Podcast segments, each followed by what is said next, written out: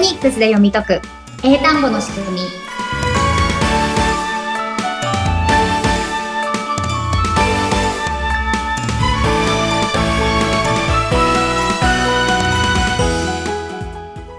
皆さんこんにちはフォニックス英会話講師の坂下悦子ですそしてインタビュアーの神谷由紀子です。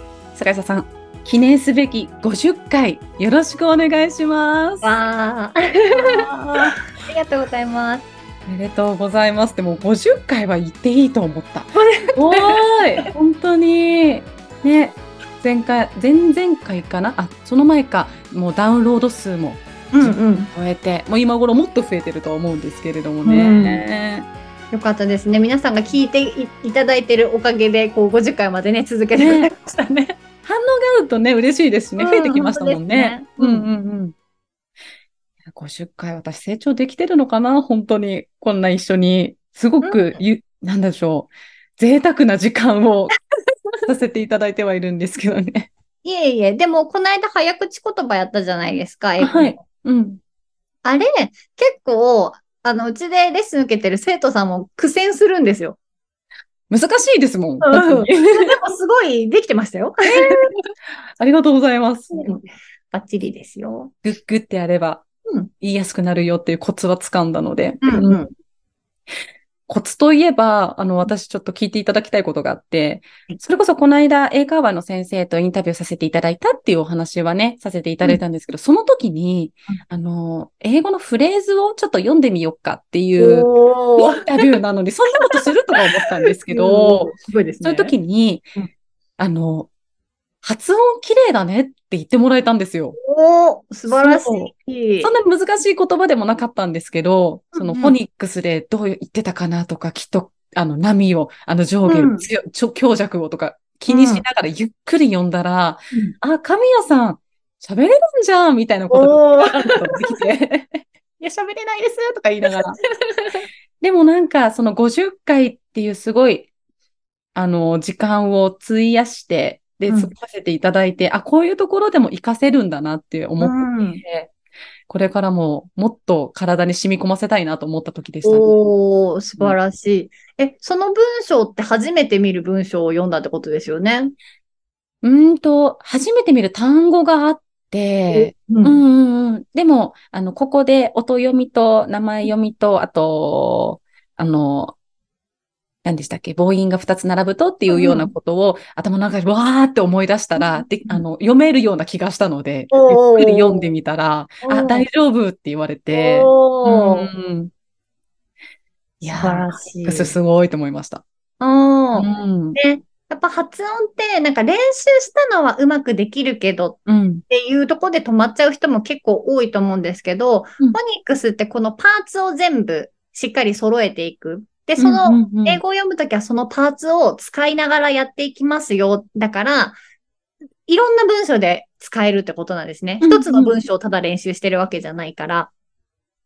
なので、そういう初めて出会った文章をしっかり英語で読めるというのはね、フォニックスをしっかり使いこなせていて素晴らしいですね。もう、ここで学んでるおかげだなって思って、おここねそういうのってきっと、リスナーの皆さんもあると思うんですよね。あ、割と綺麗に読めたなとか、あ、うん聞こえたなっていう、そういう反応もなんか欲しいですよね。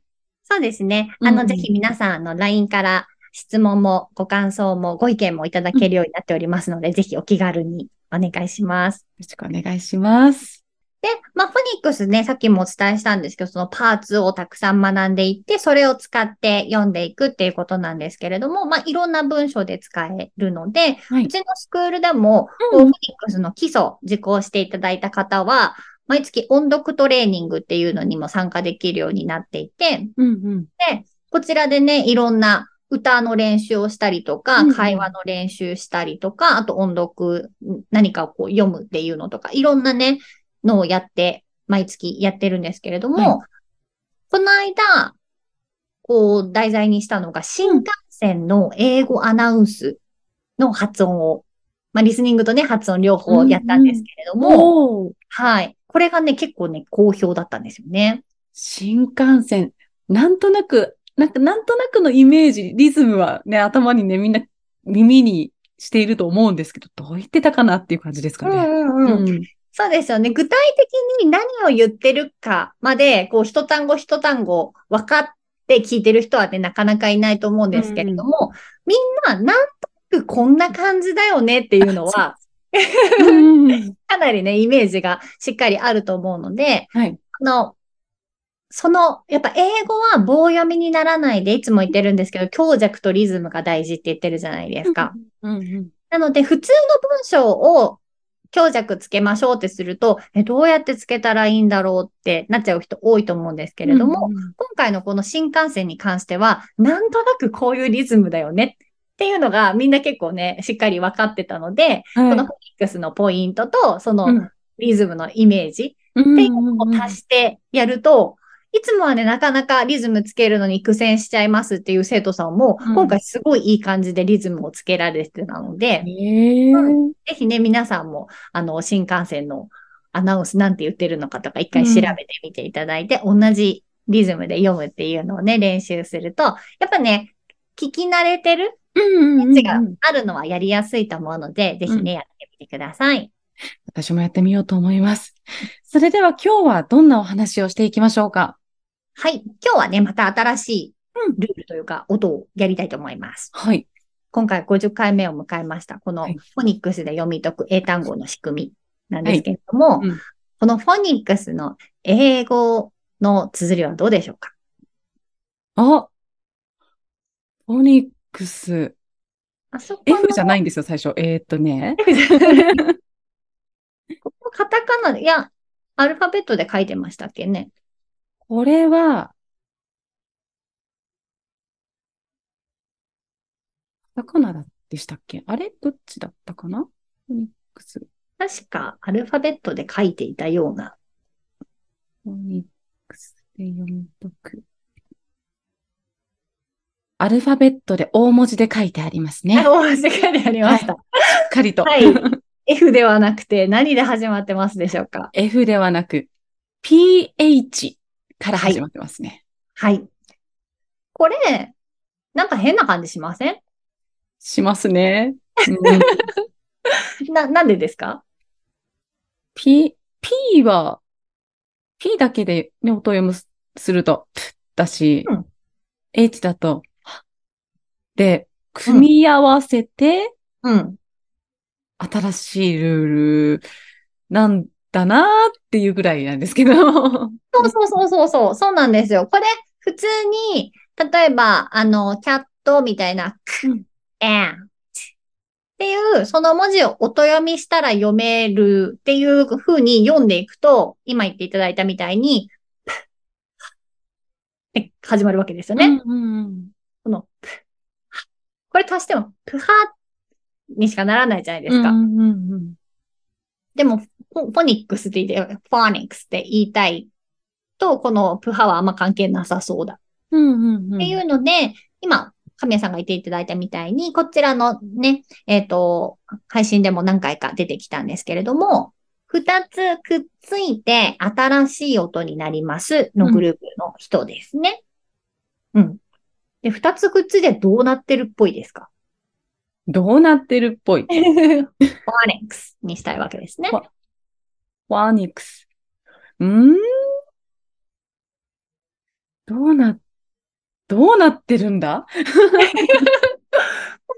でもね、あの、もう知ってる音なんですよ。だから、こう、新しくこうやって発音しますよっていうのをね、あー新しくは言わなくても大丈夫なんですけど、何の音使ってますプハじゃなくて。プハじゃなくて、似てるなと思うのはやっぱ F のうん、うん、っていううん音なのでかなって思っちゃいますね。そうん。うです。それで正解です。 PH め。うん。ph で f と同じ音になって、うん f の音読みが。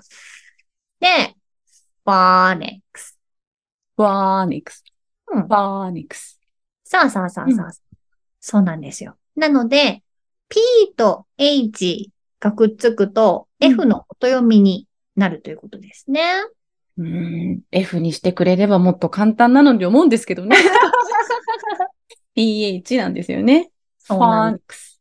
いろんなね、バリエーションが欲しいんですよ。きっとで、うんこれってでも結構いろんなところに使われてるんですが、何か他に思い当たるやつあります PH。あ、電話のファンだったりとか。うん、そうそうそうそうそうそんう。見慣れたものはありますよね、いろいろと。うんうん。うん。他には。あとは、なんだろう。あ、あ探してみると難しいな。うーん。pH。pH。結構ね出て、こない身近なやつがもう一個あります。身近なやつ。めちゃくちゃ身近なやつ。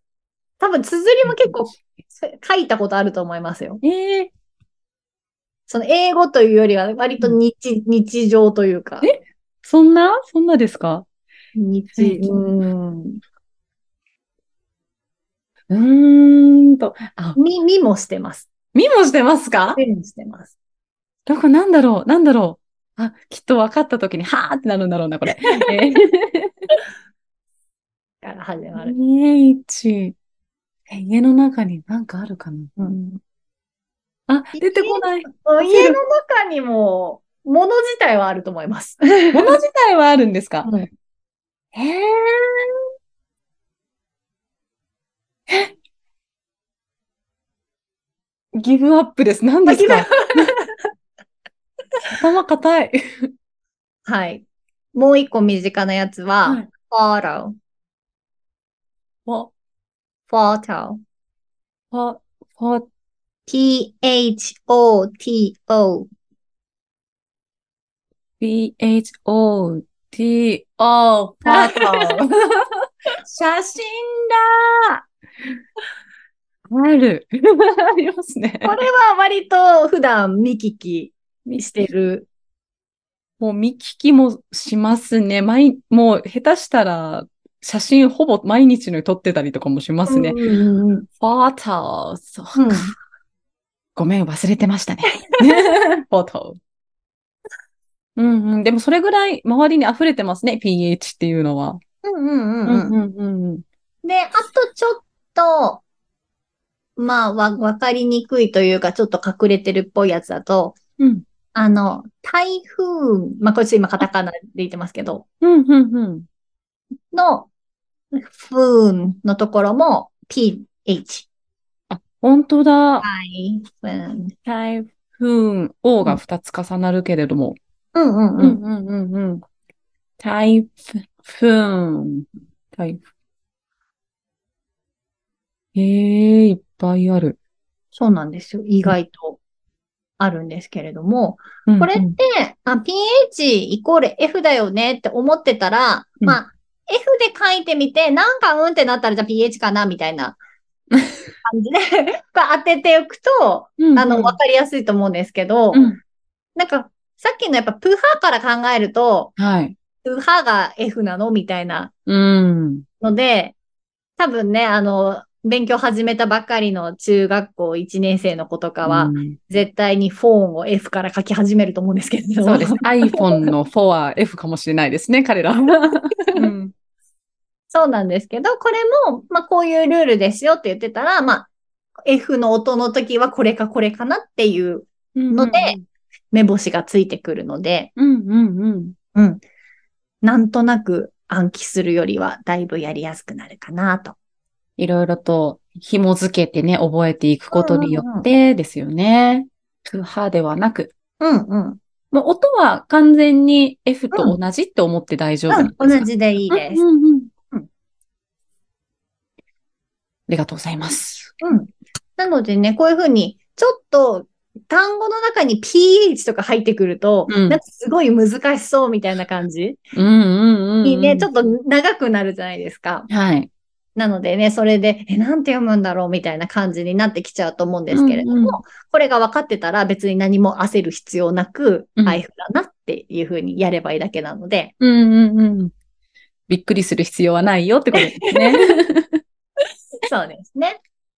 うあんり。がとうございます。PH、また新しいルールを教えていただきました。結構この二文字で音が変わるシリーズもうん。増えてきましたかね。そうですね。ちょっと前の SH もそうですし、うんうん O2 つ並んで、うーってな、うんうん。強く出るよっていうのもそうですし、あとは最初に母音が2つ並ぶと、最初のお後ろが消えて、最初の名前読みになるよっていう、うんうんうん。思うとたくさん増えてきました。うん。へーあとこの2文字で音が変わるシリーズ NG さんいたんですけど、NG さん覚えてますうんぐじゃないや つですね。 ?NG さんの音はちょっと不思議な音なので、どうですか NG さん何だったかなキングとかソングの。